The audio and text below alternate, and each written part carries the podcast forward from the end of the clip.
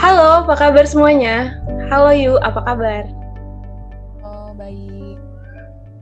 Nah, hari ini balik lagi nih di sesi mau ngomongin. Seperti biasa, ketemu lagi dengan saya, Amalia Safitri. Dan kali ini saya ditemani sama Ayu. Halo Ayu, apa kabar? Perkenalan dulu yuk. Siapa nama lengkapnya, asalnya dari mana yuk, silakan. Oke, halo semuanya. Perkenalkan, nama saya Ayu Malih Ramadhani. Saya dari uh, kampus LP3I Kramat. Jurusannya Sekretaris Prodi Administrasi Bisnis. Oke, gimana nih kerjaan aman nggak selama pandemi gini? Kerjaan so far aman, lancar juga, komunikasi sama rekan-rekan kerja juga aman. Nah, topik kali ini kita itu akan ngomongin mau mulai dari part-time, freelance, atau full-time dalam meraih mimpi gitu loh. Jadi kita dalam meraih mimpi, kita mau mulai dari mana nih gitu. Jadi simak baik-baik ya. Yuk, sekarang kerja di mana? Sebagai apa? Sekarang kerja di LP3I sebagai sekretaris CEO. Oh, sekretaris CEO. Keren, keren, keren. Itu lulus langsung kerja di sana atau gimana? Lulus itu sempat masih magang di salah satu BUMN, terus akhirnya setelah selesai magang, akhirnya baru lanjut kerja di LP3I. Kalau magang itu start berarti di semester akhir ya? Start itu di semester 5. Semester 5. Uh, semester 5. Selama? Uh, Sebenarnya biasanya itu magang kan enam bulan, tapi di tempat saya sebelumnya ini magang satu tahun. Jadi oh. sampai lulus itu masih magang. Oh gitu, banyak banget dong ya pengalaman yang didapat dari magang.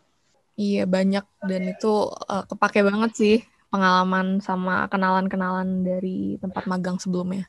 Di tempat magang itu Ayu masuk ke divisi apa dan sebagai apa bisa diceritain sedikit? Jadi waktu itu magang di divisi corporate planning, corporate, corporate planning perusahaan. Jadi itu biasanya ngurusin RJPP dan sebagainya untuk posisinya itu sebagai admin.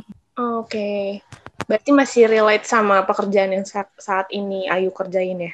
Ya, masih relate sih. Nah, yuk kalau kerja part-time itu apa sih? Kalau kerja part-time kayak namanya aja ya part time jadi paruh waktu. Jadi uh, biasanya kerja part time itu uh, identik sama kerja yang shift-shiftan kayak di hotel kayak di cafe restoran atau di event-event gitu. Oh gitu. Terus kan uh, selain itu tuh ada ada lagi namanya istilah kerja sebagai freelance. Kalau sebagai uh, kerja freelance itu kayak apa sih freelance itu biasanya kerja yang uh, tergantung projectnya apa jadi sesuai sesuai project yang dikerjakan dan itu cenderung waktunya lebih fleksibel bisa kapan aja dan di mana aja kerjanya jadi lebih fleksibel lah dibanding uh, full time ataupun part time gitu.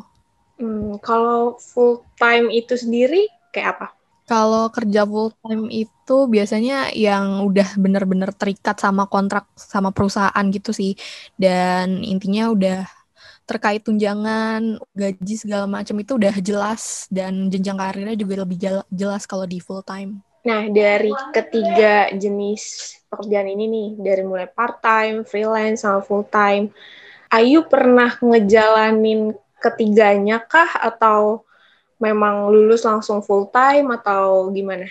Kalau saat ini lagi full time, tapi uh, sebelumnya pernah ada pengalaman juga itu kerja part time. Nggak relate sih sama jurusan yang sekarang, tapi pernah lah jadi ngerasain gimana sih rasanya kerja part time tuh.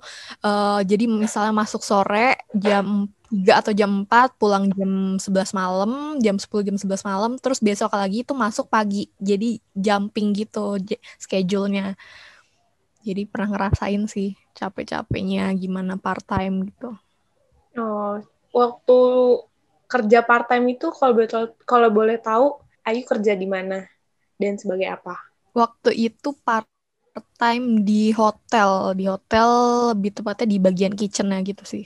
Oh gitu. Dari uh, pekerjaan part time itu uh, apa sih yang Ayu dap Ayu dapat dari dari situ bisa memanage waktu jauh lebih baik atau gimana? Bisa diceritain? Dari uh, kerja part time itu jadi lebih bisa apa ya belajar menghargai waktu sih. Jadi terus jadi lebih melatih apa ya kerja cepat juga karena kan uh, part time itu waktu itu di kitchen uh, misalnya ada event tertentu harus nyiapin makanan seberapa packs misalnya seribu packs dan itu harus cepat uh, harus cepat harus intinya cepat jadi uh, sebisa mungkin harus bisa motivasi juga sih harus tahan banting juga oh gitu itu uh, Ayu coba part time itu di berarti masih kuliah dong? Uh, itu waktu sebelum kuliah sih, itu waktu oh. masih SMK gitu. Oh gitu, oke. Okay. Nah, berarti tadi lulus, berarti langsung uh, Ayu langsung kerja full time ya? Iya full time. Nah, uh, ngomong-ngomong tentang pekerjaan nih kan pasti pastinya kita harus uh, memiliki skill-skill yang memang dibutuhkan di uh, bidang suatu bidang pekerjaan itu sendiri ya kan. Menurut Ayu ya, skill apa sih yang harus kamu punya untuk bisa jadi sekretaris profesional nih seperti Ayu saat ini gitu. Jadi skill yang harus dimiliki oleh seorang sekretaris itu yang pertama itu skill komunikasi. Skill komunikasi penting di sini baik lisan maupun tulisan karena seorang sekretaris ini kan nggak nggak jauh dari komunikasi sama orang lain baik di internal perusahaan maupun eksternal. Jadi harus pinter-pinter nih ngolah kata supaya pesan yang disampaikan dari kita sebagai komunikator bisa dipahami dengan baik oleh si komunikan. Terus untuk skill kedua itu di manajemen waktu. Seorang sekretaris ini harus bisa memanage waktu sebaik mungkin karena banyaknya load pekerjaan dengan tenggat tenggat waktu yang sempit. Jadi uh, mengharuskan sekretaris untuk memanage waktu sebaik mungkin. Jadi semua pekerjaan itu terselesaikan dengan tepat dan cepat. Terus skill yang ketiga itu multitasking masih align juga sih dengan skill manajemen waktu. Seorang sekretaris itu harus bisa multitasking yang menghandle beberapa pekerjaan di waktu yang sama jika memungkinkan. Jadi di samping memanage waktu dengan baik juga harus bisa multitasking. Jadi itu pekerjaan yang banyak itu bisa selesai cepat dan tepat. Terus yang keempat itu skill problem solving. Sekretaris juga kan harus memiliki skill problem solving. Jadi sering kali sekretaris itu dihadapkan sama keadaan di mana uh, yang menuntut dilakukan penyelesaian masalah saat itu juga. Jadi hal-hal yang di antara yang dapat mengasah skill problem solving itu bisa dengan membaca dan mencari ilmu baru, jadi wawasan kita lebih terbuka lagi uh, dalam menghadapi masalah. Terus skill yang kelima harus uh, memiliki skill uh, bisa fleksibel dan reliable. Jadi biasanya jam seker, jam kerja sekretaris itu kan lebih panjang karena mengikuti ritme kerja atasan. Jadi harus fleksibel, sekretaris harus siap menghadapi perubahan ataupun masalah yang bisa saja muncul tidak terduga terus harus bisa dipercaya juga harus bisa dapat diandalkan sama atasan dalam di mengerjakan tugas-tugas yang penting gitu. Oke, okay. itu skill-skill penting tuh ya yang harus dimiliki seorang sekretaris profesional.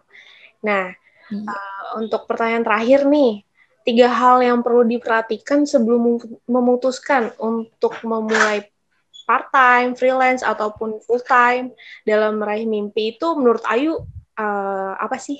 Oke, jadi hal yang harus diperhatikan untuk memilih sebagai mau milih part time, full time ataupun freelance yang pertama itu waktu.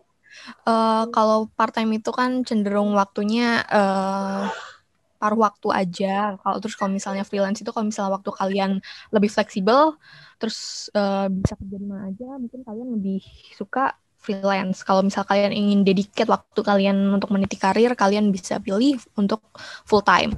Terus uh, hal lain yang harus diperhatikan itu jenjang karir. Jenjang karir yang kalian inginkan tuh seperti apa? Kalau misal kalian ingin jenjang karir yang jelas, kalian pilih ya yang full time. Terus yang ketiga itu hal yang harus diperhatikan adalah penghasilan karena part time, freelance dan full time itu penghasilannya beda-beda. Kalau full time itu kan ada tunjangan dan sebagainya. Itu sih.